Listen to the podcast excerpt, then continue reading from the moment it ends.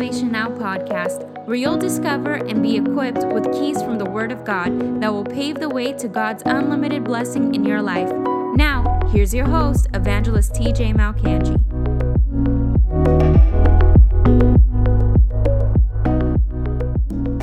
This is one of the most important doctrines and uh, messages that needs to get out in this day and this age the dominion over demons, devils, and Satan himself. And um, it's definitely one of the most neglected doctrines in our Christian world, but the most needed doctrine to be preached and spoken and, and delivered to the saints in this day. You know, the Bible says in Ephesians chapter 4 now God gave gifts to the church, He gave some apostles some prophets, some evangelists. I'm an evangelist. Some pastors and some teachers. And he gave them for the equipping of the saints, for the edification of the church, for the work of the ministry. We are all called deliverance, um, being used by God to cast out devils. All those marvelous things that we read about in the scriptures are not reserved for clergy, they're not reserved for uh, pastors or preachers or teachers alone, people that have a position of leadership in a church. No, the scripture says very clearly, and we're going to get in it a little more later in this broadcast, but Mark 16 says, As you go, you are to preach the kingdom of God.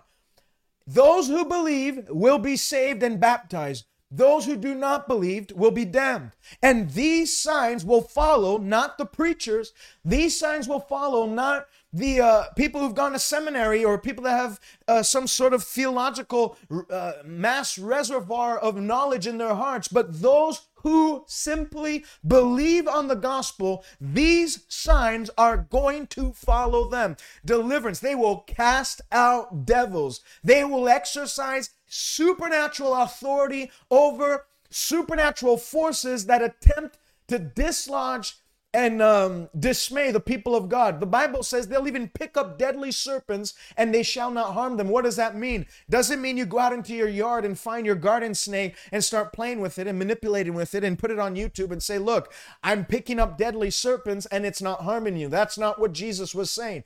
When when the Bible refers to uh, serpents or scorpions or any type of animal like that, they are actually referring to, the scriptures is referring to demonic power, demonic activity. And Jesus said, if you'll believe on me, you'll pick up deadly scorpions, de- deadly serpents, meaning that you'll toy with them as if they had no power over you, as if they can't do anything with you, as if they can't do anything to harm you. Remember what Luke chapter 10, verse 17 says I will give you power and authority over serpents and scorpions and over all the power of the devil. Not only the little tiny spirits that try to screw things up on a minor level, but I'll give you power and authority over all the power of the devil, and nothing shall by any means harm you. You'll pick up deadly serp scorpions at large.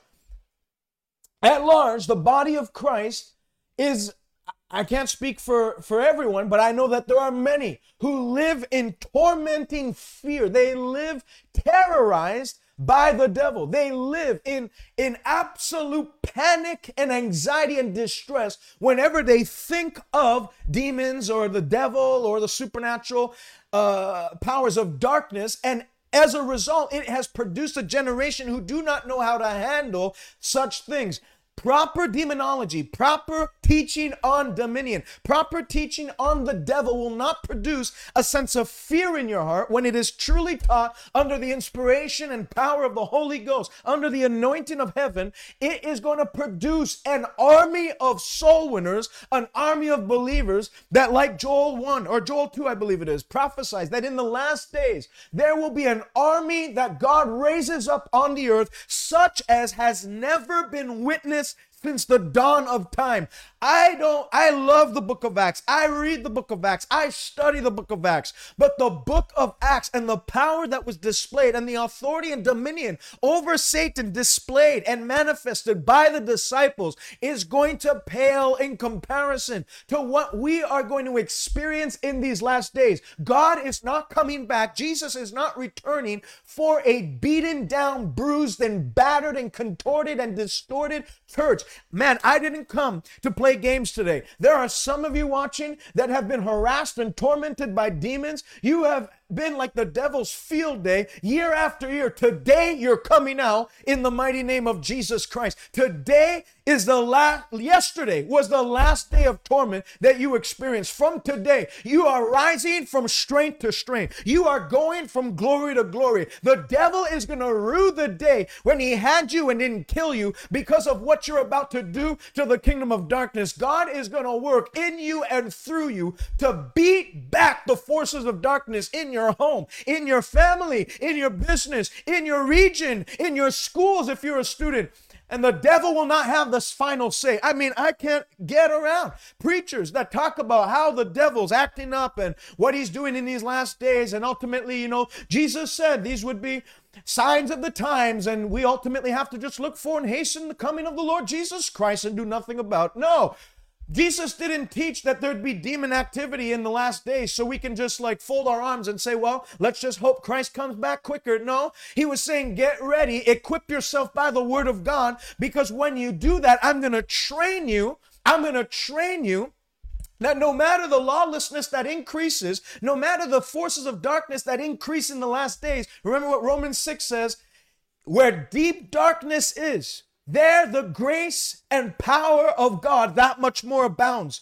The evidence of what we're seeing on planet Earth, you know, people like these preachers I was talking about, they're they're pretty much like they've given up. They've given up. They've thrown in the towel. They've said, you know what? Let's just hold the fort. We were not called to hold the fort. We were not called to just uh, tolerate and uh, endure Satan's attacks. The Bible doesn't say God gave us this precious book and the anointing of the Spirit so we can endure the devil. The Bible says that we have an anointing to lift up the heavy burdens that the devil would seek to put on society and to break every yoke of captivity. God is raising you up by his anointing to put the devil on the run in these last days, and the devil won't have anything to say about it in Jesus' mighty name name. There is going to rise in you a holy violence, a holy aggressive attitude where you're no longer just going to say, well,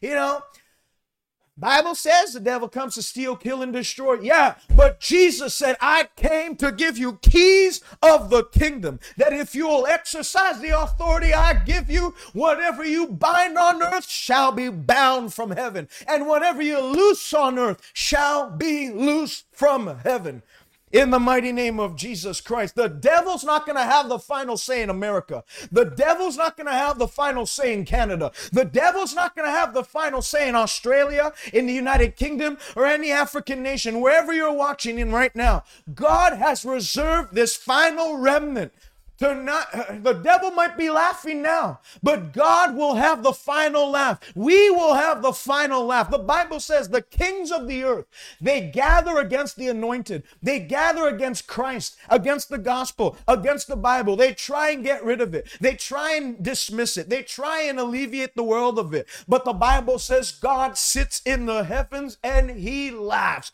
We're going to join him in laughing. When you understand when you understand proper doctrine concerning demonology, you will not cry, you will laugh. You will laugh. Martin Luther said it. I make it a point.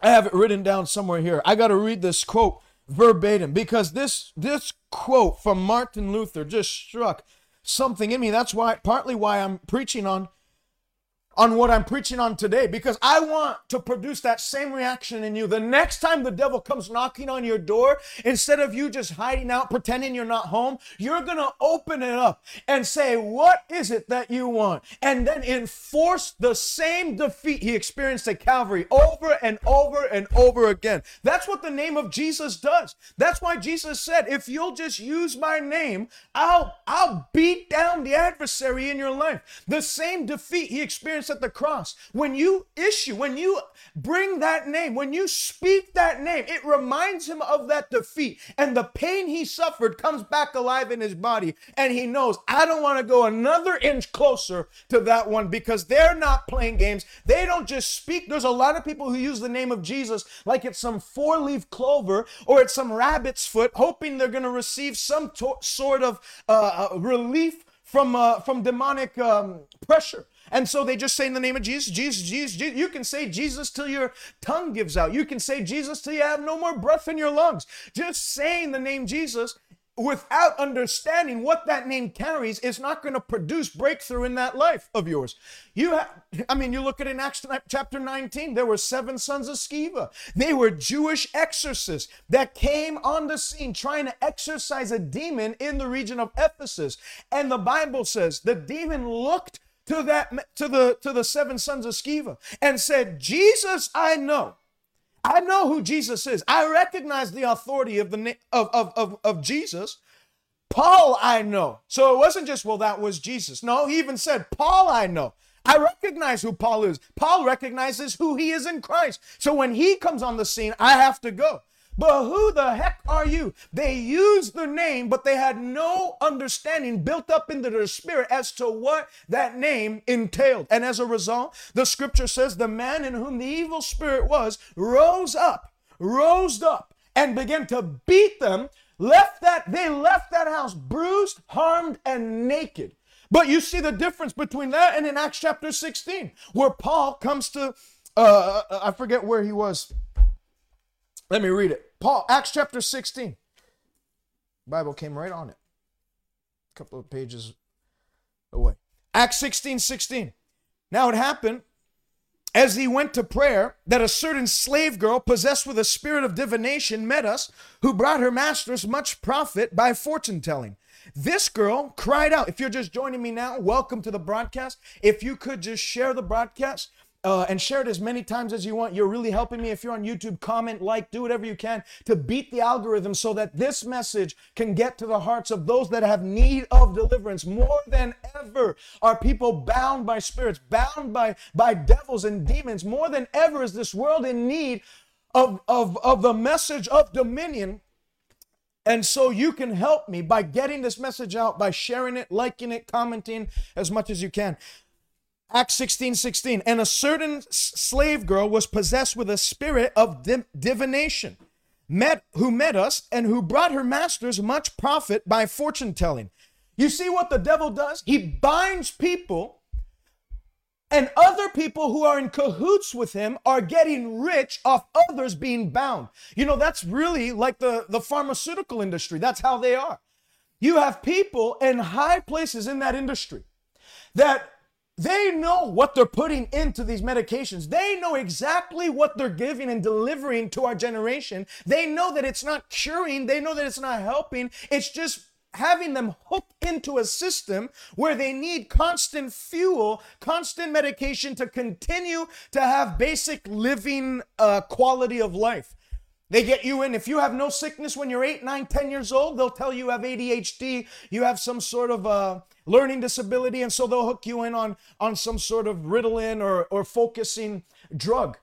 And so they get you hooked on the system, and then that drug triggers something else. So that when you're older, now you have, you have need of antidepressants, you have need of anti-anxiety. So you see wicked men who understand what they're doing are actually gaining wealth and affluence by keeping people bound. That's what a strip club does. You have wicked people that don't even go into the strip club. They're actually in the back room. They don't even know the woman, uh, the, the people that are stripping and all that. They don't even know their names. They have no care. They have no desire. But they set up a system where other men who are bound by a spirit of adultery, a spirit of lust, that have they have an insatiable desire and crave for sex. They're not getting enough from pornography or whatnot, so they've moved on where they have to go into a strip club. And now you have people who are getting rich off others being bound.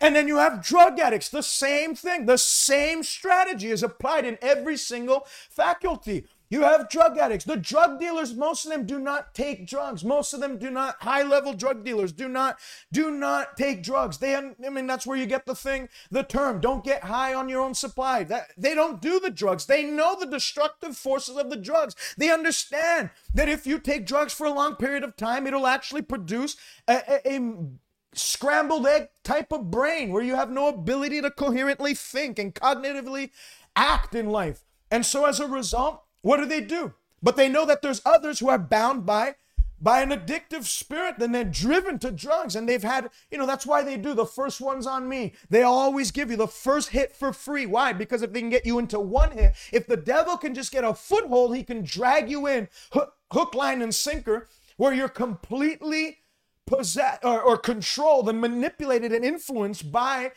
by his his will and by his power so you have drug dealers making money off guys who want to stop doing the drugs. They a lot of them, if you ask them, the guys that are going to rehab clinic after rehab clinic, they don't want to stay bound. They don't want to stay hooked up to those those needles. They don't want to do meth anymore. They've they had it's like the devil will lure you in with chocolate chip cookies and he puts crumbs, luring you in, and you keep following the trail of crumbs, expect, expecting that there's going to be a full box of Chips Ahoy or Oreos, but instead you lift up your head and instead of seeing a box of Oreos, you end up seeing what? You see tofu, and nobody likes tofu. That's what the devil does. He lures people in. The, you know, that's why the Bible says in Hebrews 11 that sin has a pleasurable season. There is a pleasurable season to sin. There is a a, a a time where you don't necessarily feel the effect, the full consequence of the sin you're indulging in and, and, and are practicing. But there comes a day, my brother and sister, if you don't repent, if you don't turn away, the wages of sin is death. The scripture says in James 1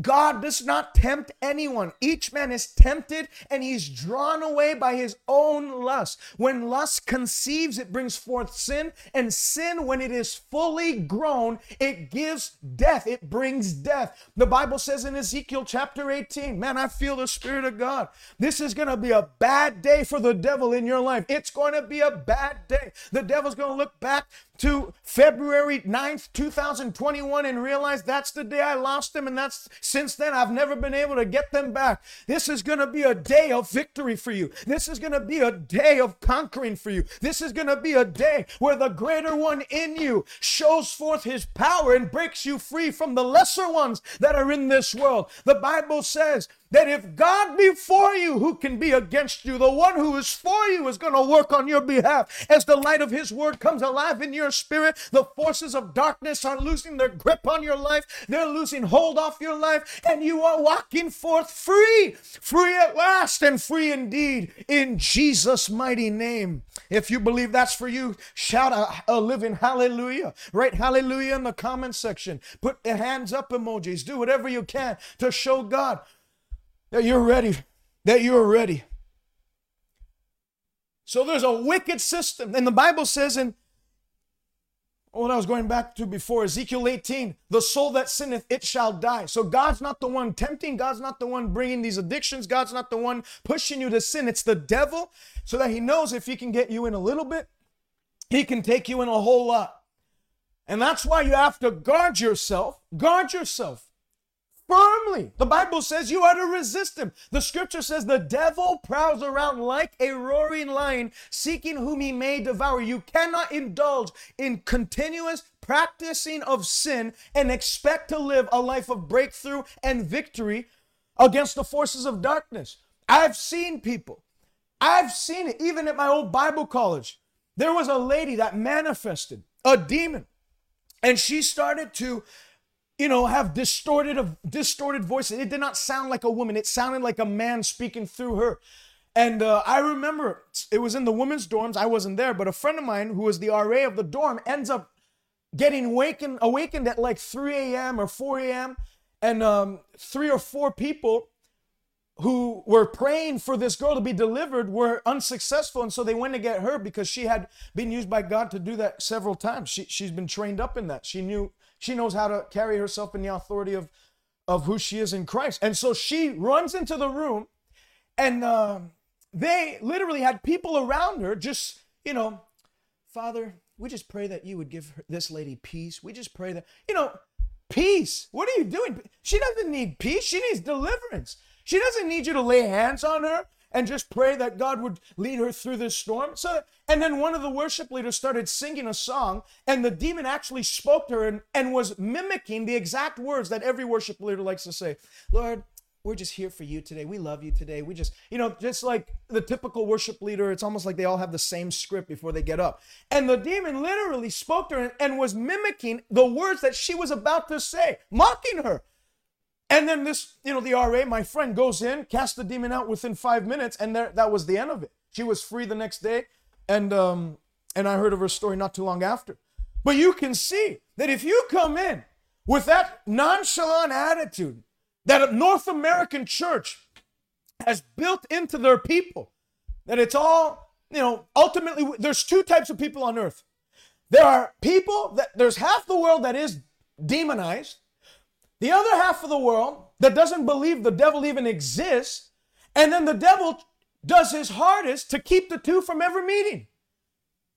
Because if he can get you to totally relegate any type of, you know, manifestation like that is they're just insane. You know, in Mark chapter 9, the scripture says Jesus is on the Mount of Transfiguration with Peter, James, and John, and they have this encounter with God. When they come down from the mountain, the disciples of Jesus, now remember, Mark chapter 3, Christ already gave his disciples the power and authority to cast out devils and to heal the sick. So chronologically, Mark 9 is after Mark 3. They had already been given authority to deal with demonic activity. And that you see that in Mark chapter 9, when Jesus comes down from the mountain, he sees his disciples arguing, arguing with the Pharisees and Sadducees and over over this very topic. And so a man comes forth from the crowd and says, "Master, I brought my child to your disciples. He is demonized. He has a spirit that enters him, he convulses, he foams from the mouth, he becomes rigid, and he falls to the ground. And oftentimes, this demon tries to throw him into the water, it tries to throw him into the fire, seeking to destroy him. I brought him to your disciples, but they could not cast him out. And Jesus, what did he say? Well, how many of you know sometimes God takes you through it so he could get it to, you know, like what? All this religious tradition and cliche it may it strips the power of god out of there there are some preachers who are masterful at preaching the word and somehow stripping it of any power to set people free. They know how to speak the word in such a way. It's like it's an it's an ability. It's a skill set they have. Where they, i never knew you can actually read this book and and bore people out. And there's some people that are like that. They just totally have a skillful ability of reading this book and producing zero power. I don't know how you can read this and not see. What did Jesus do? You wicked, per- perverted generation, you faithless and adulterous generation, bring the boy to me. So you see, they brought the boy to the disciples. The disciples couldn't handle it. And if Jesus wasn't there to correct them, those disciples would have gone on to preach some new doctrine that sometimes God says yes, sometimes he has different plans. Sometimes you just got to trust the process. What did Jesus do? He corrected them. He said, No, no, that's not my will. Rest assured, whatever the disciples did in that situation does not represent my perfect counsel and my perfect will. Bring the boy to me. And when they brought him to Jesus, the Bible says he the spirit manifested. Anytime a demon manifests, it's it's first of all, it's an attempt to try and intimidate you. It's an attempt to, tr- to try and uh, strike fear into your heart so that you don't have confidence and ability to deal with it. But in reality, if you study the scriptures, anytime a demon manifested, it was an understanding on the demon's behalf that it was time for it to go, that it was its day of. Uh, of closure with that specific individual. You see it in Mark chapter 1. The Bible says Jesus enters into the synagogue and there was a demonized man. Now remember, in the synagogues in those days, they didn't just have one preacher that got up and preached. It wasn't like today where you have a scheduled preacher and that's it. They had multiple speakers that would rise up and preach. They had multiple people that would get up, read a scripture, exhort the crowds, and um, and maybe lay hands on some people or whatnot. They, they, they would have multiple people scheduled on a given Saturday and a given Sabbath. So they had other people get up in that same synagogue that day and preach, and that demon did not budge one bit because the temperature wasn't high enough for it to get uncomfortable. When Jesus stood up and began to read the scriptures, the Bible says that that demon couldn't handle the pressure of the anointed Christ in that room. And it began to scream out, Son of God, what have we to do with you, Jesus of Nazareth? I know who you are. Have you come to destroy us before the time? Jesus said, Shut up and come out. Shut up. He didn't engage in a conversation. Hey, where do you come from? What's your name? No, shut up and come out. And that very moment, that demon convulsed him one more time, tried to do some, you know, flash show, try and get people scared again, and then all Jesus didn't budge one bit. You, I can just imagine as my I, when I read the scriptures, I like to have like a video of what happened, what transpired, and I can see Jesus's eyes. You know, the Bible says in Revelation, his eyes were like a flame of fire. I can see just flames of fire rising out of his eyes, and that demon, uh oh, he's not like the rest. That's why the disciple, that's why the people of Nazareth said, Where did this guy come from? What kind of authority is this that even with one word he commands unclean spirits and they come out? What new doctrine is this? Now understand in the Old Testament, they did not have authority over demons. They didn't, you can look at uh, the whole of the New, the Old Testament, there's not one time, one instance where a man of God comes and casts a demon out of someone. Now you can you can uh, relate or refer to the story when an evil spirit entered into Saul and a troubling spirit gave him anxiety and fear and panic. And then David, as he played the harp, the spirit left him. But when David played the harp, he wasn't exercising the spirit out of Saul. He was actually, the Bible says, God inhabits the praises of his people. So when he was playing the harp and he would sing and sing skillfully unto the Lord, God's presence came into the room. And as a result of God's presence, the demon had to leave. That's why you see when in Acts chapter um, 28, when Paul gets to the island of Malta, the Bible says they were making a fire, and as they lit up the fire, a snake, a venomous snake, came out of the fire and fastened on Paul's hand and bit him. And the Bible says that the men of that land, that island, they were watching Paul uh, closely, expecting him to die. They were like a, you know, in Africa, they have a 10 step snake they call. Why do they call it a 10 step snake? It's because you have 10 steps before you drop dead. That snake was very much like it. It was like a 10 step snake. So they were watching, waiting for him to die. And they even said, This man must be a really bad criminal. Though he's escaped the sea, yet justice does not permit him to live. And that's why this happened. But they waited a long while expecting him to die. But all what did Paul do? He didn't go and seek medical attention. He just shook the snake off his hand and the snake went back into the fire. So you can see, as, a, as an object lesson, as an illustration, the same fire that drove the snake, the demon, out of the fire is the same fire that when Paul shook the snake off back into the fire is the same fire that destroyed the snake. So the same anointing that draws the devil out in manifestation is the same anointing God has given you to put an end to his work in that person's life. Lester Sumrall said while he was in, uh, I think he was in Tibet or some, uh, maybe in Indonesia, some sort of Asian country uh, during his his adventures with uh, Howard Carter. And he said, as he was in a church, he was walking into a church one day to preach the Sunday evening service. And as he's walking in, a lady grabs his arm and brings him in and tells him straight into his eye, looked at him and said, I have a white angel in me. You have a dark angel in you.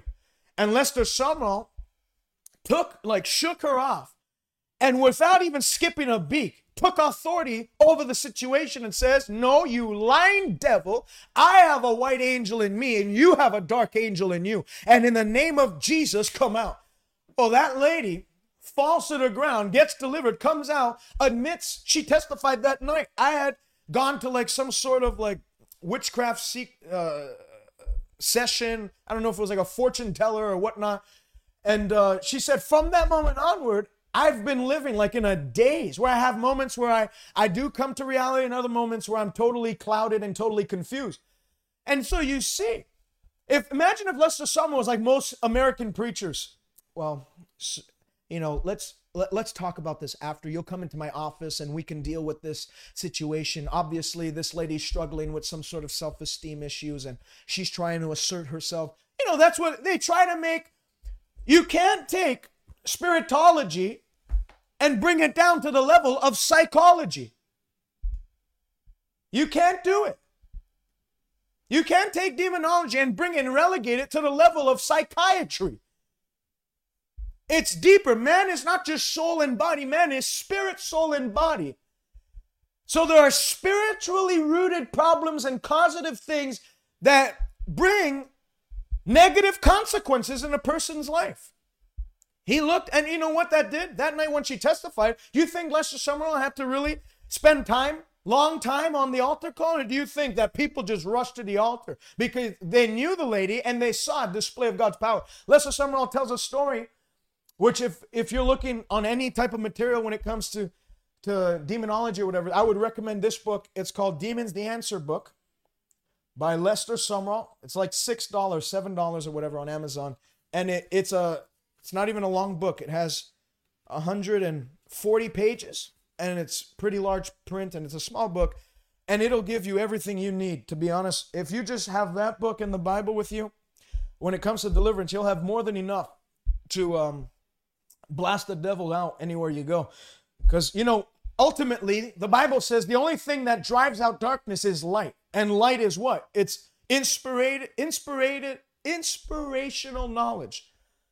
Revelational knowledge from the word of God, when this word comes alive in your spirit, it it it produces light in you. The Bible says, Ye are the light of this world. Well, an ignorant Christian cannot shine the light of this world until he comes under the influence of the knowledge of the Word of God concerning who he is.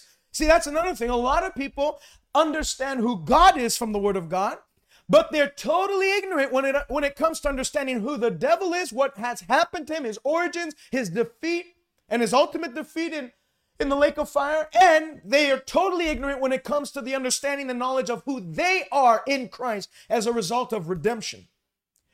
So this lady, he, Lester Sumrall tells a story of a lady. She's like a young missionary. I don't know how old she was, but she ends up. By the way, we're at 159 people on the live stream right now. This is uh, the most we've ever seen. And so, thank you for sharing the broadcast. Thank you for getting this word out. If you're just joining me right now, God bless you. Welcome. Please share this broadcast and let's continue this flow. I believe today is a day of deliverance and salvation for many people that will tune into this now on the live and on the replay.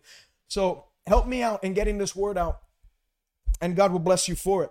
This little missionary girl, she goes to a foreign field and she is trying to set up a work. She's trying to do everything she can to you know proclaim the gospel, get people saved and whatnot, but nothing's working. It seems like she's just hitting a brick wall over and over and over again. Finally, she does enough damage, of course, for a, a, a person, a man who was the like chief witch in that town, to come and approach her and said, "This is my town, and it's not big enough for the two of us. So one of us has to leave, and I'm not leaving." And she's and he actually says, "I challenge you to like a duel." It's like an old Wild West movie. I challenge you to a duel in the city center on Wednesday, 12:30 p.m. You show up and I show up, and we're going to have a contestation of power. And whoever shows and displays more power will be able to stay. So she agrees to it, not even knowing she's some little innocent girl.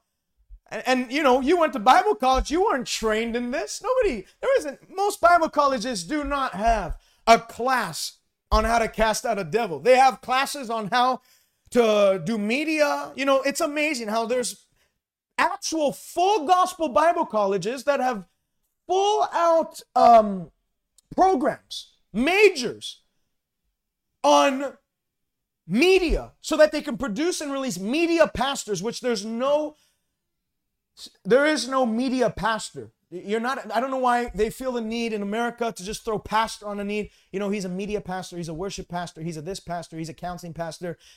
It, it doesn't make sense. There is no media pastor, there is no graphics pastor.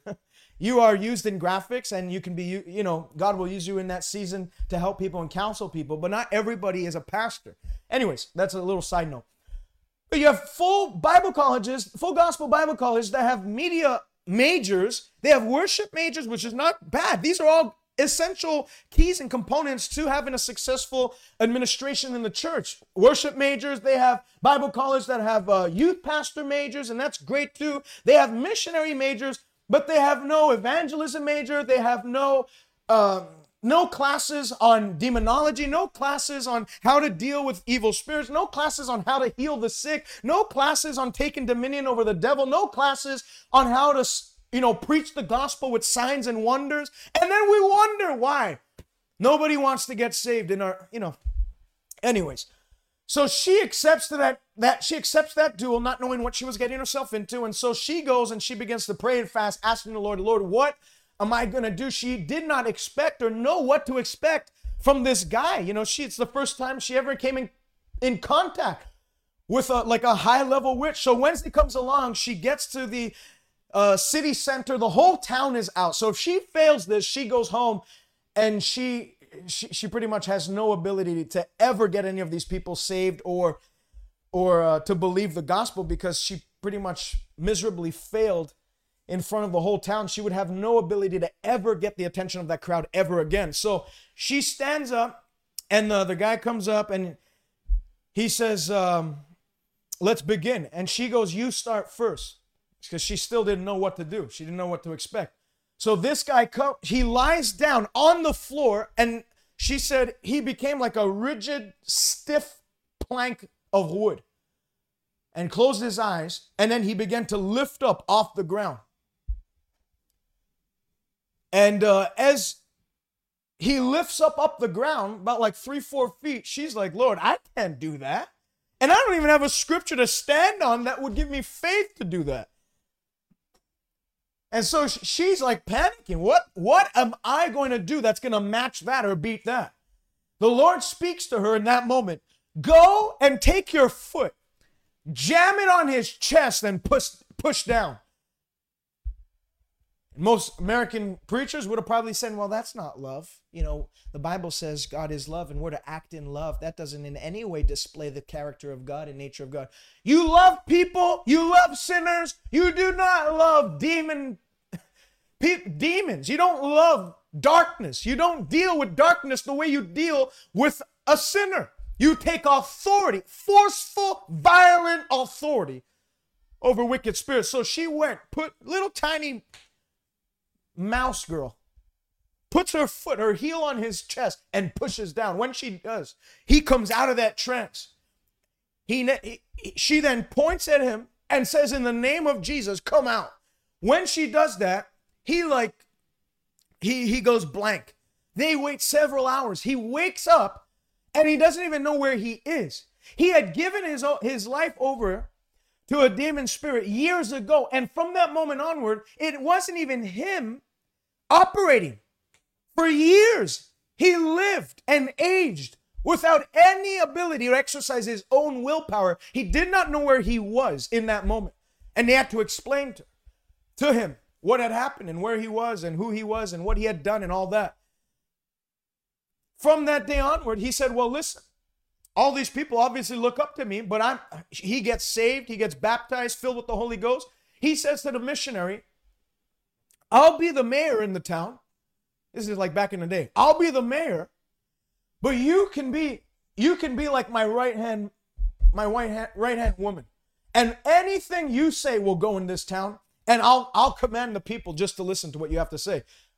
Oh, do you think she had any success after that? Of course. Of course she did.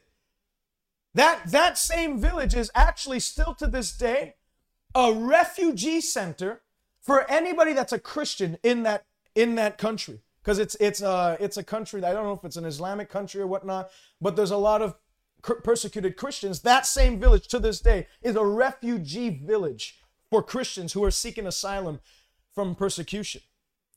I mean, you see, Lester Sumrall. You've ever read his books? You can you you know the story of Clarita Villanueva. Clarita Villanueva was a, a Filipina girl in Manila, Philippines. She was about 15, 16 years old, and her parents died at a young age, and so she was she uh, was pushed into sex slavery when she was like nine, 10 years old.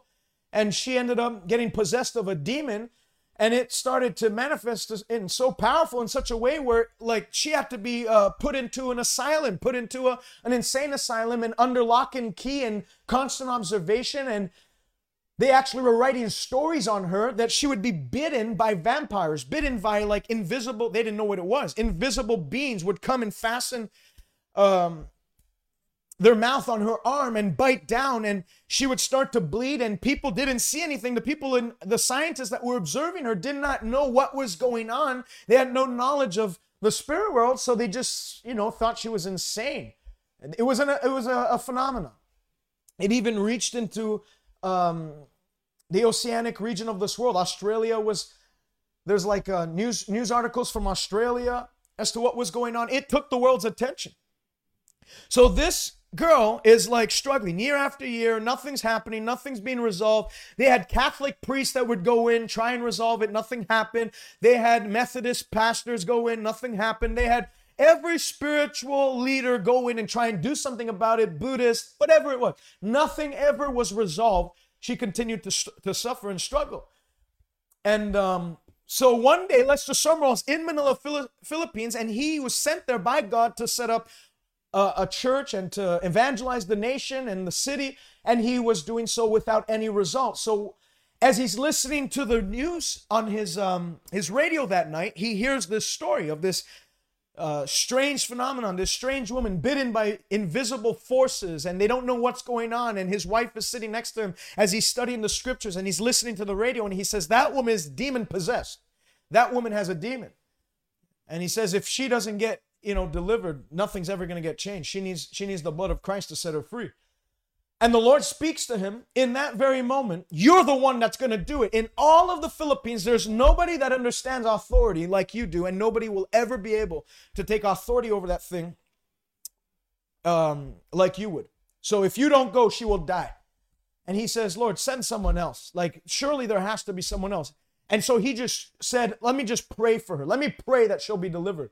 Every time he'd pray, he would feel convicted in his spirit that he's he's actually ignoring a, a divine command and is trying to like excuse his lack of obedience in his praying. You know, that's what a lot of praying is. A lot of people pray to try and excuse their lack of obedience, expecting to um, just pour out on God our responsibility and hope He'll deal with it, when in reality, God has already given you an instruction as to what you are to do. So she uh, he he he just tried to pray it through, and he just felt convicted every time he'd bring up her name. So one day, the Lord says, "If you don't go and deliver her, she will die and go to hell, and you'll be held accountable." So he gets up and he says, "Well, let, let me go." He goes into the prison, and he had to sign like a waiver.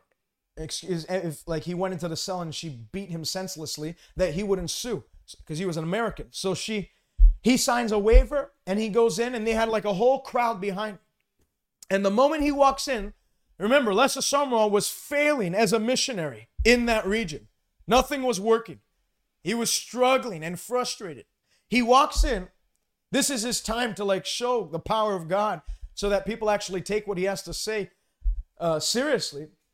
He walks in, and the moment that demon sees him, it starts to cuss, cuss at him. Now, understand, this lady did not understand English. She did not speak English. She did not have any knowledge of any other language other than the language she spoke, her native tongue. And she, by a, a demon spirit, began to speak in an English language, cussing at and cursing Lester Sumrall, cursing God, and cursing and blaspheming the Holy Spirit in him. And so Lester Sumrall didn't have any, you know, he, he didn't get intimidated by it and he didn't let it face him. He immediately put that down and said, You're a liar and you're of your father, the devil, the father of lies. You're a murderer. And in the name of Jesus, by the blood of Christ, I command you to cease and come out. The lady gets delivered in that very moment. He had fasted like two days before going to this meeting. He gets delivered, she gets delivered that very moment. And word spreads throughout the town. The next day, the newspaper headline is the, they used to call it the thing. The thing is dead. And then it has a whole article on Lester Sumrall and what he had done. The mayor of the city gets wind of it, calls Lester Sumrall into his office and says, "Listen, we've been trying to deal with this for year, uh, for for I don't know if it was years or months, for a long time. You come in. Obviously, there's more to what you're saying than just words. So if you would like anything in this city, no matter what it is, I'll give it to you, whatever it is." You know, when you begin to do things God's way, it's amazing how many doors of favor and blessing it'll open for you. He couldn't have, he could not have networked himself properly enough to get the mayor to say, anything you want, I'll give it to you. He could he could have called everyone he knew in America, and that wouldn't have produced that level of favor that one miracle and one deliverance did. People try to accomplish a work, a supernatural task of God in the flesh and in human strength and expect to do it. And that's why there's ministers that are sent overseas, like T.L. Osborn, when he went overseas to do crusades, he tried to explain the gospel, and the Holy Spirit said, I never called you to explain, but to demonstrate the power of the gospel. He comes back to America, hears William Branham preach, sees the power at work in his ministry, how he would cast out devils without even raising his voice, and he gets like influenced so much so by that man's ministry begins to study the gospels as though he had never read it. Finally the blinding forces of religion are lifted off his eyes. He starts to see jesus as who he really is how he cast out devils how he healed the sick how when the kingdom of god came it marked the end of the kingdom of darkness in that region. He goes back on the missions field and then began the greatest healing ministry of our time so Lester Sumrall says to the mayor, I want the city center, a stage to be set up, and I need to do crusades for a minimum of three weeks. And I want to do an open air crusade. Would you let me do that? Yes, sir. We'll let you do that. He has Oral Roberts come in. He has, um, I think T.L. Osborn come in and do a week and he has someone else. He had three people come in and do a week, and then he did a fourth week. So they had four weeks. They saw in four weeks 250,000 decisions for Christ. He establishes a church that begins with like 15, 20,000 people. I think to this day, this is like 50, 60 years later, there's still 3,500 to 5,000 people in weekly attendance at that church in Manila, Philippines one of the largest largest churches in that area. In one word, in one encounter with the light of God in Lester Sumrall, it broke open an entire nation. If you ignore the devil, he will continue to whip your family around. And you'll live continuously frustrated as to why things don't turn. If you identify just like Jesus did, Mark 4, he's on a boat going to the other side. And the Bible says a, a storm arises and it calls it a vehement storm. That vehement, that word vehement, actually has reference to a diabolically inspired storm. If you just let that storm rise and say, well, how many of you know God doesn't promise promise us stormless lives. He just promises the power and endurance to get through it. You live like that, you will continue to live in unnecessary suffering, suffering and struggling and storms that ought not to be there, that God never called you to walk through and God never called you to live in. Jesus is sleeping in the stern. The disciples come to him and say, Don't you care that we're perishing? Get up, do something about it. He gets up, he speaks to the storm. You don't speak to nature. Obviously, there was something behind the storm Jesus was speaking to. He addressed the storm. He addressed the demon that was trying to stop him from getting to the other side. What was Jesus trying to get to on the other side? Mark chapter 5 begins with the Gadarene demoniac. Mark 5, let me read it. Mark chapter 5.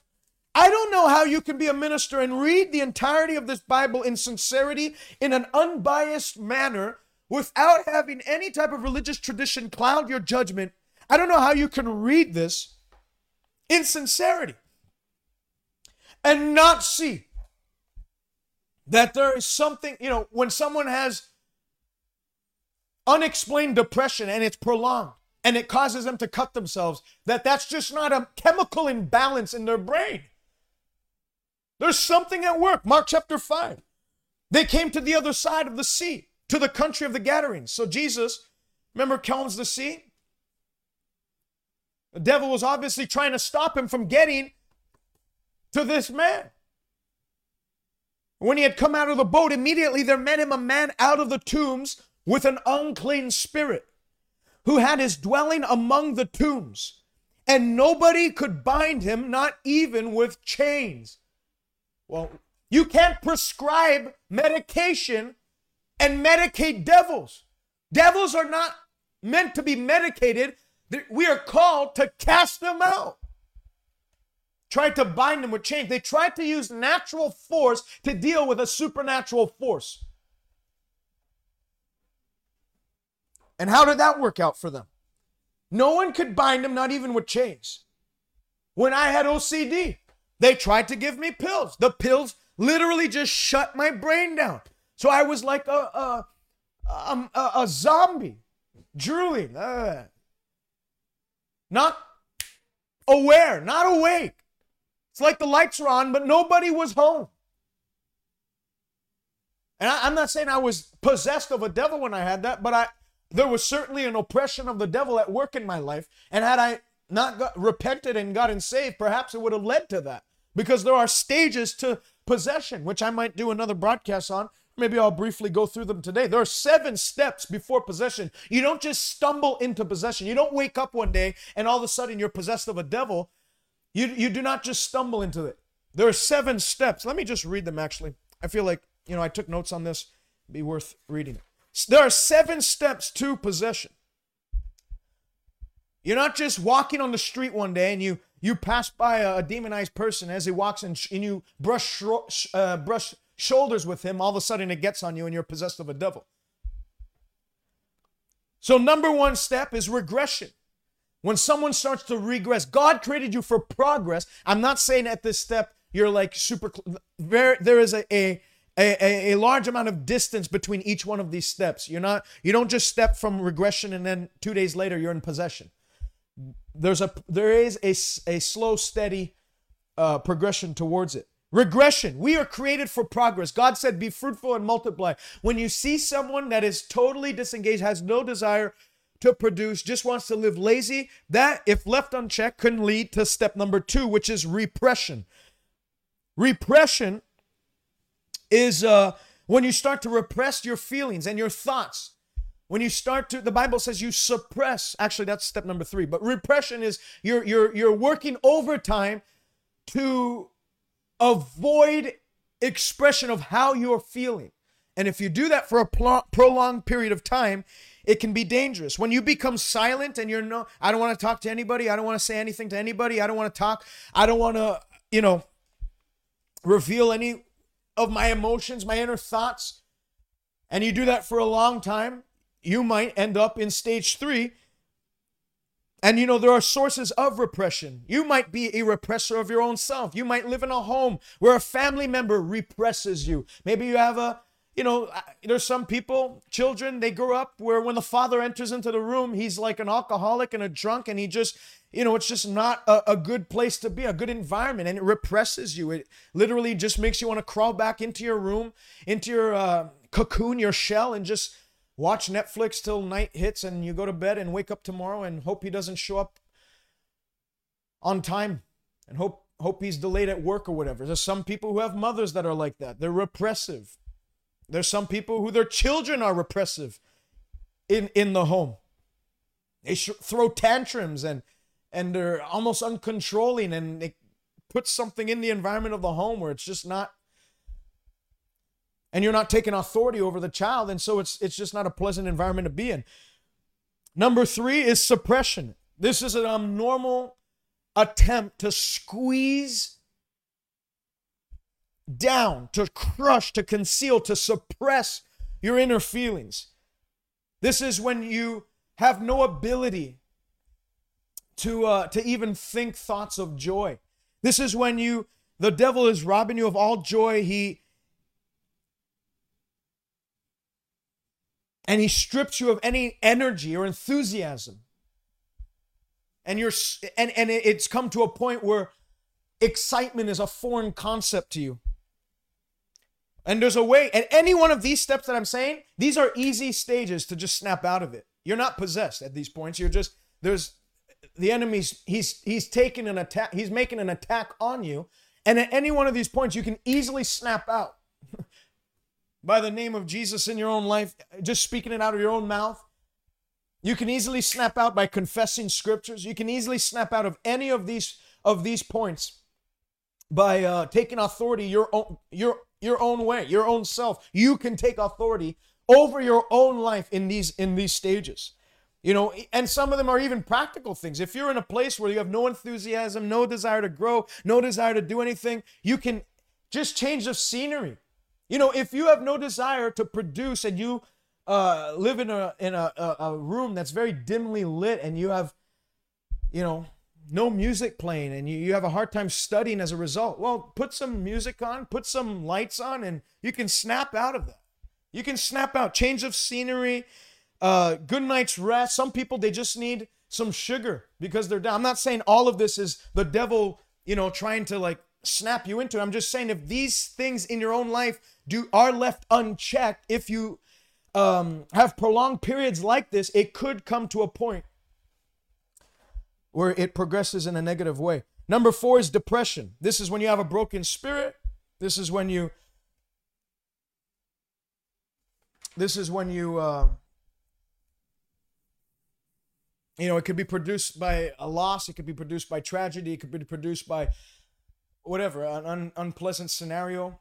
But if you're b- depressed for a long period of time and it's unchecked and you don't do anything about it, it could put you on to number five. Number five is when you're oppressed. Oppression, the Bible says Jesus went about healing all who are oppressed by the devil. This is literally when the enemy makes an attempt. This is this is an attempt of the of the enemy to try and crush you, to try and suppress you, to try it's his um, forces of darkness trying to to um, to burden you down, to put a weight on you too much for you to bear. The Egyptians were oppressed, the Israelites were oppressed in Egypt. And God raised up a deliverer. So at this level, you can still take authority over your own self. But oftentimes there you can have an um, there would be of necessity an outsourced source of deliverance. Number six, if oppression is left unchecked, unchecked, it could lead to the obsession stage. The obsession stage is where I believe I was. I had OCD, obsessive compulsive disorder. You begin to obsess over certain things where it takes your thought, your resource, your energy, your time is given toward that. Um, idolatry. If you live in the sin of idolatry long enough, the love of money, the love of the love of, of materialistic possessions, you can get to an unhealthy level of obsession. There's healthy obsession when you obsess over the gospel, when you're obsessing over God Himself, when you obsess over delivering the message of the gospel, soul winning, you can obsess over reading the word, you can obsess. Those are healthy obsessions, but there's unhealthy obsessions. They're unreasonable preoccupations with an idea or an emotion that is not conducive for growth. An obsession can come through believing a lie. The enemy can sow a lie, and you obsess over that lie. An obsession can come through jealousy. There's jealous, uh, jealous husbands, jealous wives, where it's like the husband leaves the home and automatically the wife is conceiving in her mind every scenario of you know, he comes home six minutes late and it's like, that man obviously had an affair on me. Well, no, he maybe stopped for milk on the way, or maybe his gas, his gas ran out in his car and he had to stop for gas. There's people, though, that they have an unhealthy amount of obsession. Maybe it's an obsession that comes from hatred. You hate a person with uh unholy amount of hate. there's no holy amount of hatred, but there's some people who have no um uh, they have a hatred for someone that's not within the the, the realm of reason. You know, when someone is driven to to stab someone in the heart 18 different times, obviously that wasn't a human force at work. That was a demonic force at work. And also obsession can come through sins of immorality. So you can obsess over greed, you can obsess over ad- adultery, you can obsess over um, lust, you can obsess over these things. And if not, if that is not cut at that stage, and you obsess long enough, that's when, and obviously the time between obsession and possession could span a long time. But if it's not cut, if it's not dealt with at that stage, you come dangerously close to possession. And in possession, so in the first six, the devil does not possess a person's spirit.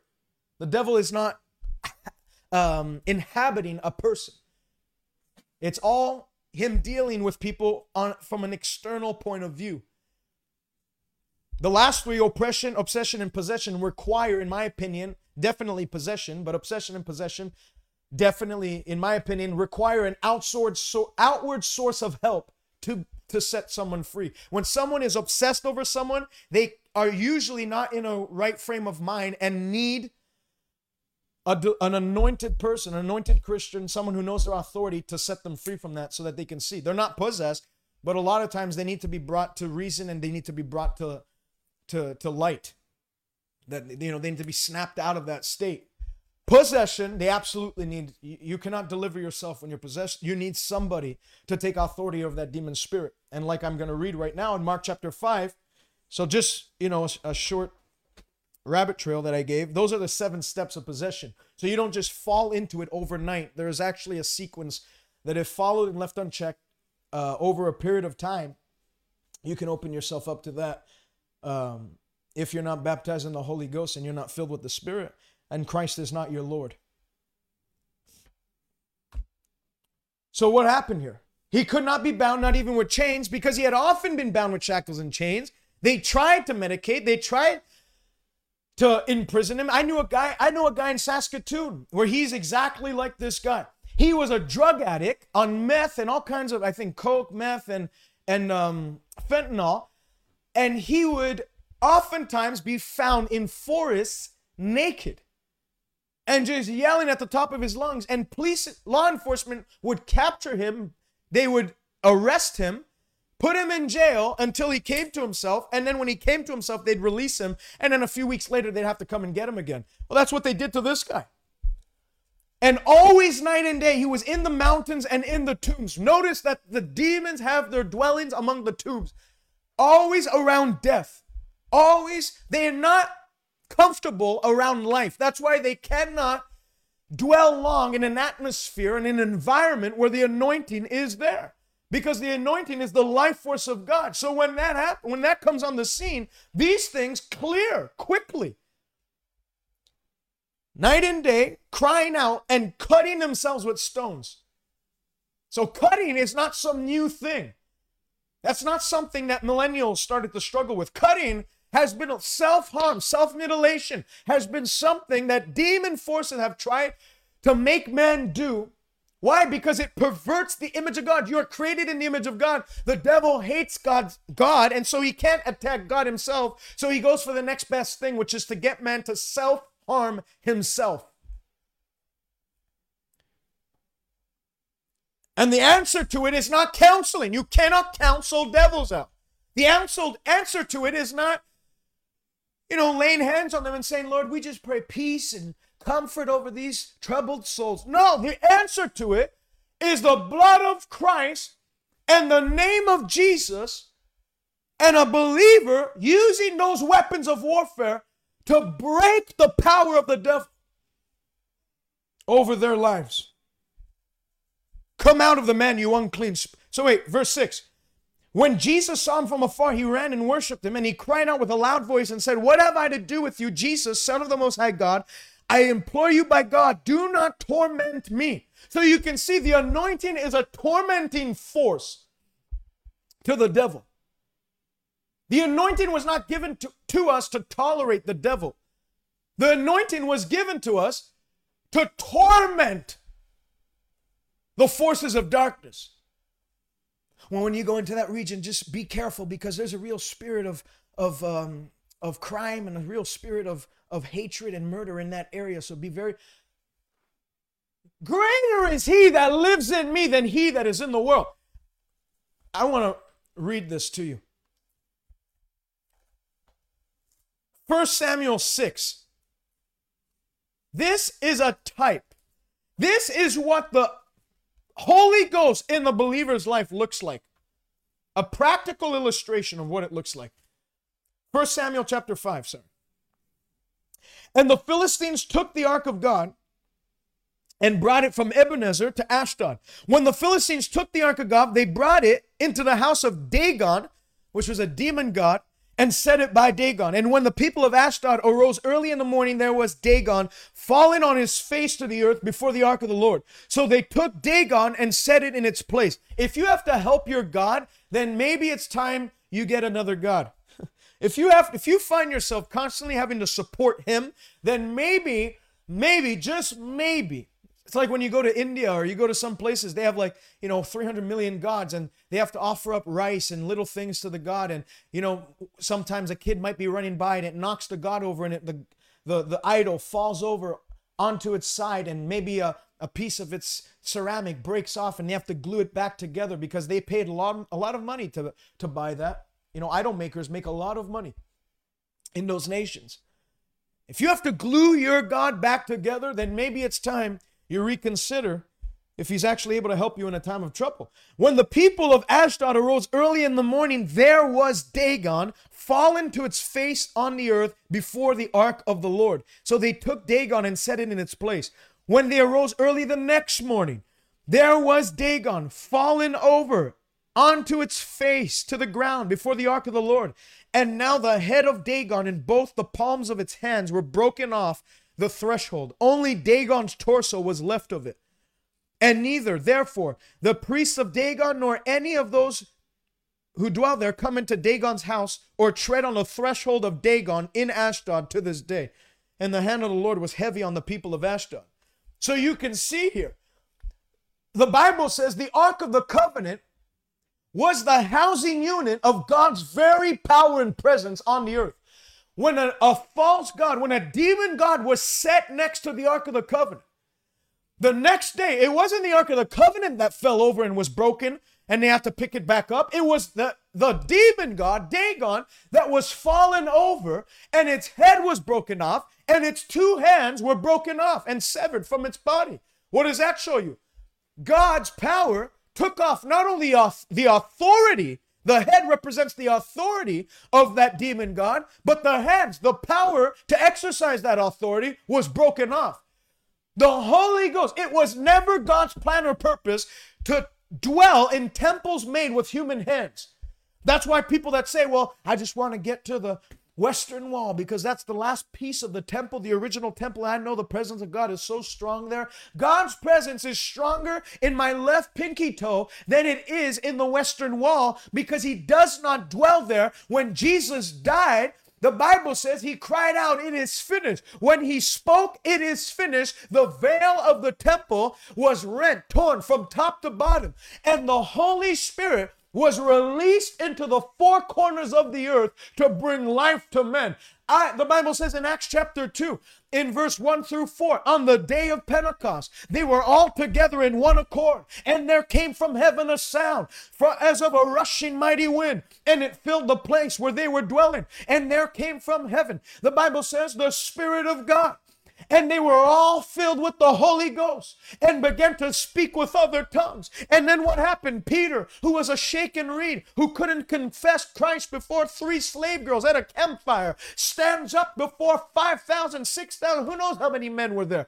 and says and preaches as they were mocking. I mean, you try and quiet down a crowd that's mocking you, a crowd that's yelling and screaming and calling for your head on a platter. He successfully, by the power of the Spirit, quiets down a full crowd and says, Men and brethren, these are not drunk as ye suppose, but this is that which was prophesied by Joel. In the last days, says God, the days we're living in right now, I will pour out of my spirit the same spirit that was in the Ark of the Covenant that made the temple, the, the, the, the temple god Dagon to fall flat on its face. That same spirit, Romans 8 11, dwells in you and dwells in me. I'm no longer I who liveth, but Christ lives lives in me. I am the temple of the Holy Ghost here on earth. That's why I don't go in regions and wonder if I'm going to make it out. I don't go into regions and wonder if there's a demon or a witch casting spells on my service tonight. I don't care.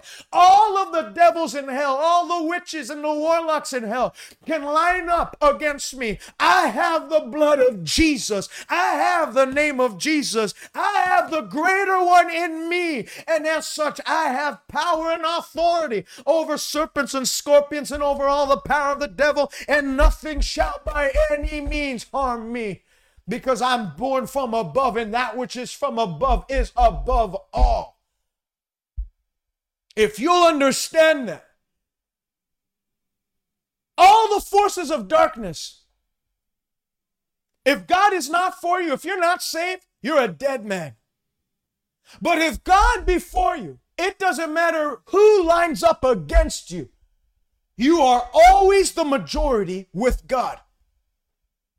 You're never a minority. Second, I think it's in Second Kings 6.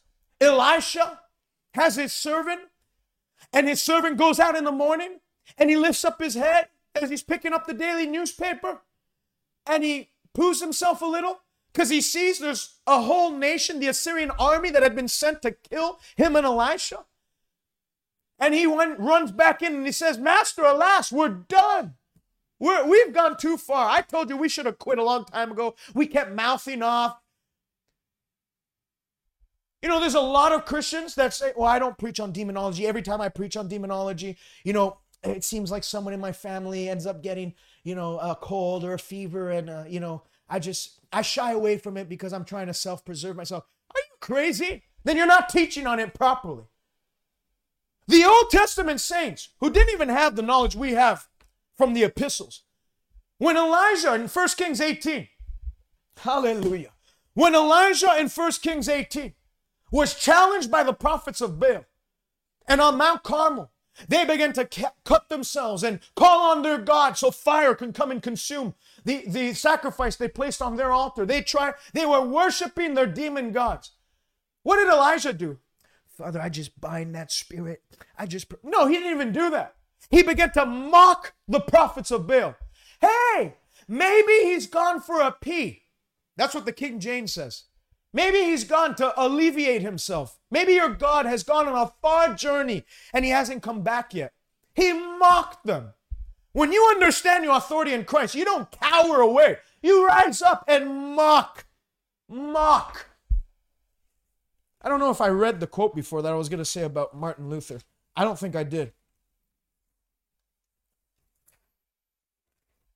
Martin Luther said, The devil is a conquered being. And he is, sorry, the devil is conquered by mocking and despising him, not by arguing or fearing him. The devil is conquered. The greatest sign of faith, Philippians 1:28. You are not in any way to be terrified by your adversary, which is a sign to them of destruction, but to you of salvation. Martin Luther often said, Get this, I often laugh at Satan. And there is nothing that makes him so angry as when I attack him to his face and tell him that through God I am more than a match for him. Let me read that again. I often laugh at Satan.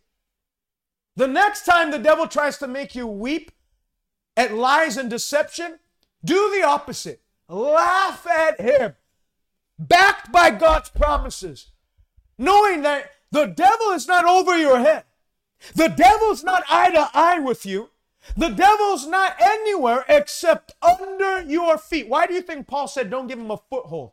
Because he's under your foot. That's the only place he'd ever even be able to get a hold of you.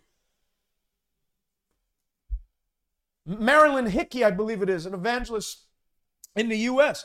She has her shoes, every shoe that she has, on the bottom of that shoe is the devil's home.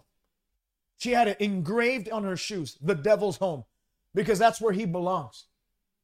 The Bible says in Romans 16 20, the God of peace shall soon or quickly crush Satan where? Under your feet. I often laugh at Satan and there's nothing that makes him so angry as when I attack him to his face and tell him there's nothing you can do about it. Kenneth Hagin was believing God for his brother to get saved. And remember, the reason why people don't get saved, Second Corinthians 4 4, is the God of this age has blinded the minds of them who do not believe, lest they should see the glorious light of the gospel. So it's it's absolutely there has to be uh, the power of God that comes in to break the blinders of the enemy off a person's life so they can see the light of the gospel so they can be saved. When people remain unsaved, unconvinced, in unbelief, That's a devil at work to try and keep them bound by his regime. Remember, when you got saved, you were delivered from the power of darkness and transferred into the kingdom of God's dear Son, in whom you have redemption by his blood and the forgiveness of sins according to the glorious, uh, according to his grace. So Kenneth Hagin prayed for many years without success. Then he found out that he had authority over over demon spirits, and he can use that authority even in binding the work of the devil over his brother's life and call forth his salvation. So he did that. He said, after reading this, this revelation, Ephesians 2, which I'll read after, we're seated with Christ in heavenly places. He stood up and he began to call out by faith, Devil, I bind your work over my brother Dub, uh, Dub's, I think his name was Doug, Doug's life. I curse your work command your blinding forces to be lifted off his life. And I, I declare he's saved, and it won't be long before this manifests. I call him forth into the salvation of God by faith in Jesus' name. What happened? Nothing happened immediately. Matter of fact, for a little bit, nothing happened. Matter of a couple hours later, uh, the devil actually tried to sow a seed of thought in, uh, into his mind, saying, Do you really think that by you saying that, that I'm going to really relinquish my hold off your brother? And Kenneth Hagin started to belly laugh. I don't think, I know that you have relinquished your hold off his life and you're just coming back to lie to me, to deceive me into giving up. And he began to laugh. And he said, Sometimes you got to laugh by faith, by faith. Sometimes you got to learn to laugh by faith. Even if you don't feel like laughing, even if there's nothing to laugh at in the natural, learn to laugh by faith. Ha ha ha. And he did that. Two weeks later, his brother Doug comes in the back of the auditorium, gives his life to Christ, and is a Christian, was a Christian, went to heaven. Whole, his whole life, he was a Christian. He actually preached. I have some of his sermons on the USB. And he went to heaven, gave his life to Christ. All that changed when instead of cowering in fear, he began to laugh in faith and confidence. What did the men say? Alas, Elisha, we're done. There's too much against us. The principality is too great. What did Elisha do? God, I pray, open this guy's eyes up so he can see what I see. And the Lord opened his eyes and he looked behind him and he saw chariots of fire. And what did that do? It put a boldness in him. When you see in the word the forces that are for you, maybe I'm going to leave part two for Thursday. And I'll leave it at this. Because if I get into my next topic, which is understanding the origin of Satan and understand his defeat and what he really looks like today, I, will probably go another two hours. So I'm going to leave that for Thursday. But for everyone watching right now, you might see yourself, or maybe you are that Gadarene demoniac, where you've tried to medicate it. You've tried psychiatry, you've tried counseling, you've had every preacher in America pre- pray for you. And it seems like you haven't been alleviated from this demonic oppression and torment. It seems like the enemy's presence is still felt in your house and you don't know what to do. I'm telling you today, there's a way out. You are not called to stay bound. The Bible says you were delivered from the kingdom of darkness. Delivered from. If I was in, if I was in a nation and I spent two, three weeks in a nation, let's say Cambodia, for example, and I I maybe did something I didn't even know was a crime there it's not a crime in Canada, but it's a crime in Cambodia. And I did something that was a crime in Cambodia, but I didn't know that it was a crime. And I come back to Canada where it's not a crime to do those things. And Cambodia sends a delegation of troops to come and arrest me in Canada. And they show up to my house and attempt to arrest me. Do I have to go with them? Am I under their authority? Am I under their Am I subject to their, their authority, their will, their power? Absolutely not. because I am not under their jurisdiction anymore. I'm under Canada's jurisdiction, and the laws of Canada apply to me. The laws of Cambodia no longer apply to me. So I don't have to be, I can't be arrested by them. They can't put handcuffs on my hand because I realize I'm not a citizen of that nation. And as, as such, its laws don't apply to me. Well, in the same vein, you were delivered out of the nation of hell, if you want to say it that way. Its laws, its governing regime, the devil, his forces, his enforcers, his troops no longer have power or dominion to arrest you and keep you bound. But the devil will work overtime to keep you from this, to try and get you to think that this is just another part of life. And ultimately, you know, the ultimate freedom will be in heaven. Yes, that will be the day when we no longer have to wrestle against flesh and blood uh, uh, and against um, principalities and powers. In this world, where there's always going to be a challenge, there's always going to be a contestation there's always going to be the prophets of Baal that rise up against the Elijahs of God on the earth. But that doesn't mean that we are to fall and succumb to be praying victims to them, just like Elijah did. He mocked and then he said, Father, I pray, show forth your power through me, send fire from heaven and render judgment on the wicked. And when he did, fire came and licked up the water on the, on the altar. And that very day, Israel was set free from the bondage of of worshiping the Baals. You can be that Elijah in your family. Well, I'll just I'll just see how this goes, you know. If it gets really bad, then I'll, you know, I'll take authority. Why do that? Why not nip it, nip it in the bud? Why not just get it right at the root? The Bible says, and I'm going to finish with this, and then Thursday, tune in because it's going to be probably one of the most powerful broadcasts. This was a good one, but Thursday is going to enforce things into your spirit like never before. My whole purpose and objective in doing this is to put in you a superiority complex over the forces of darkness. Where you're not w- running around like a chicken without your head, wondering if you're going to be taken captive by a snare of the devil today but rather you're the one, like Obadiah said, in that day, the last days, deliverers shall proceed out of Mount Zion. Mount Zion represents the church in prophecy. God didn't say he's going to send out cowards. He said, I'm going to send out deliverers, people that understand that though we were at one time dead in our sins and trespasses, we have been made alive together in Christ Jesus. We have been raised together with Christ Jesus in heavenly places. We are made to be seated in Him.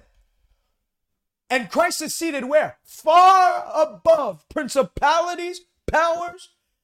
There's nothing, there's no force of darkness. If Jesus, when He died, dealt a head crushing blow to the devil, who is the leader of hell. How much, if he took, if Jesus said, all authority in heaven and earth belongs to me, and that includes authority over the very devil himself who is not omnipresent. People say, well, the devil, you know, is really working hard this week against me. It's probably not him. The devil, the Bible says in Revelation 3 uh, I know your works and where you dwell, where Satan's throne is. Satan has one place he can be on planet Earth. He cannot dwell everywhere at once. But if Christ's authority gives you power over his, their leader, over the chief boss, how much more do you suppose that authority is going to have power to deal with his employees? Christ has made you to be seated in him, that in the ages to come, he might show through you his grace and kindness towards those who believe. My whole point in this is to make you to understand that you're not the one to check under your bed whether the devil's there. The devil should be checking under his bed whether you're there. Smith Wigglesworth said one time he was sleeping, he woke up, he felt a dark presence in the room, and he looked at the foot of his bed stood an ugly devil. And he, you know, what he did? Did he get up out of his bed and start praying and fasting? And no, the devil shouldn't be able to determine when you pray and when you fast. The devil should not be able to determine your day. I mean, look at Jesus. Lazarus dies. Does he move right away to go and undo death? No, he waits four days. He wasn't, he wasn't being pushed around by the devil's work and, you know, realigning his schedule because the devil kept messing things up. No, I have my schedule to keep. When you understand this, you're not going to go in some panic frenzy every time you see darkness trying to rise up against you. Rather, you're going to laugh. You know what Smith Wigglesworth did? Oh, it's just you. He turned over and he went back to bed. Lester Sumrall said one time he was sleeping. Isn't that, isn't that interesting? The only time the devil tries to get these great men was when they were sleeping because they weren't, you know, aware, they weren't awake. But their spirits were awake, and that's why he couldn't do it. Can imagine that devil trying to tippy toe in and try and do something to Smith Wigglesworth, but his spirit was awake. Your body and your soul rest while you're sleeping, but your spirit is always awake. Lester Sumrall said he was sleeping, and all of a sudden, windows blew wide open. And his bed began to shake and move towards the middle of the room. He got up and he said, You foul devil, I arrest you and I command you to leave. He said, When that happened, when I said those words, my bed stopped moving and the wind, it wasn't like a, a, a windstorm in my room anymore. But then I realized, man, I'm sleeping. I'm in my night clothes. I'm not getting up to close those door, those windows. It's cold outside, and also I'm not I'm not moving this bed back. Why should I have to get up and move my bed back to where it was? You know what he said? Hey, devil, get back in here, put my my my bed to where it was, and then shut the doors on your way out. Shut the windows. You know what happened? Exactly as he said. You'll find out he's a cheap punk. He's like a he likes to persuade people to think that he's a lion, but really, he's a mouse with a microphone. That a believer, by doing issuing out any command in the name of Jesus, will get him to do whatever. You remember, remember this. The CEO of a company does not take orders from the guy in sales. The CEO of a company does not take say, uh, take orders from uh, the HI direct, HR director. Commands do not flow from the bottom up, they go from the top down. You are above. The Bible says, I'll set you high above. The Bible says you are born from above, and that which is above from above is above all things. You issue out the command in Christ's name, and he'll be swift to, to obey. Enoch Adeboye once comes into a room. They had a guy that they were praying for deliverance, and they had their sleeves open, uh, running up their arms, and they were sweating for many hours as they were flinging the oil over him. And they see Enoch Adeboye walk by, and they say, uh, Pastor Adeboye, come in and help us pray for this guy. He's demon possessed. And they have to pin him down because he kept manifesting every so often. And they said, uh, Can you come and pray? And believe with us. Enoch Adeboye said, I'll come and pray on one condition. You let me do the praying first. They said, okay. He walks in, and they expected him to roll his sleeves up and put that like holy solemn face on you know, everybody has that face, you know, whenever they're about to engage. They get into like this sour pickle baptized juice face. And what did Enoch Adeboye do? He got into the room and he pointed at him and he said, In the name of Jesus, come out. And then he walked. He walked away. And they ran out and they grabbed Adeboye by the arm and they said, Hey, aren't you gonna aren't you gonna do more than that? You know what he said? What? Do you want me to stay and watch him pack his bags? He's gone. He's gone. There's no way he can stand my withstand my command. A few days later, they were it was during a conference, a pastor's conference. A few days later, that same demonized guy who before was a a, a chef, he was a cook, is now serving at the conference and cooking meals and serving uh, Adeboye's table. In one, one moment's time. I mean, you see, David Oyedepo does the same thing. His cousin is afflicted with a spirit of ins- insanity. And um, they, they couldn't they couldn't solve the problem, so they call him in.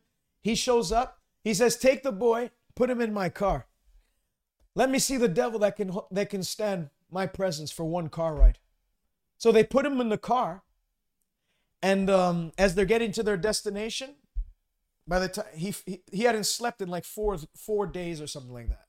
By the time they're getting to the destination, the kid falls asleep, wakes up, no longer insane, back into his right mind, just like the Gadarene demoniac when he was delivered. Have you come to torment me before the time? Anything tormenting you right now in the name of Jesus as it encounters the anointing of God through the release of this revelation knowledge that I spoke to you today. In Jesus' name, a hands off decree comes over your life. Psalm 105.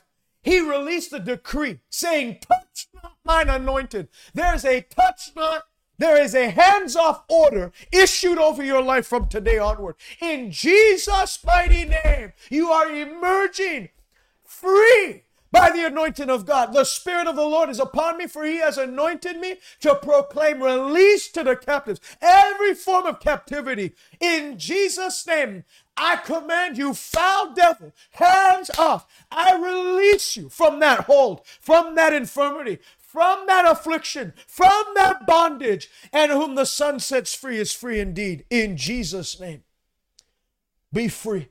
In Jesus' name, be released. Come into the liberty of the children of God. In the name of Jesus. And he was sitting clothed and in his right mind.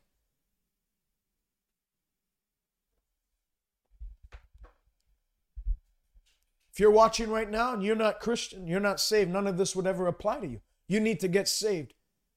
The devil will continue to have a field day with your life as long as you're committed to serving him. And remember, he that commits sin is a slave to the devil. You need to get saved. The Bible says, whoever sins is of the devil, and the devil was a murderer from the beginning. For this reason, the Son of God was made manifest to destroy the work of the devil. Jesus was sent to destroy the work of the devil, and that begins by destroying sin in you. He did not come just to forgive you of your sin. Christ came to break the power of sin over your life so that you're no longer a slave to its desires and its passions and its appetites, but instead a heart of flesh is put in you. God will put his spirit in you, and new passion, new desires, new appetites, appetites that please God will come alive in you. Have you ever had that experience?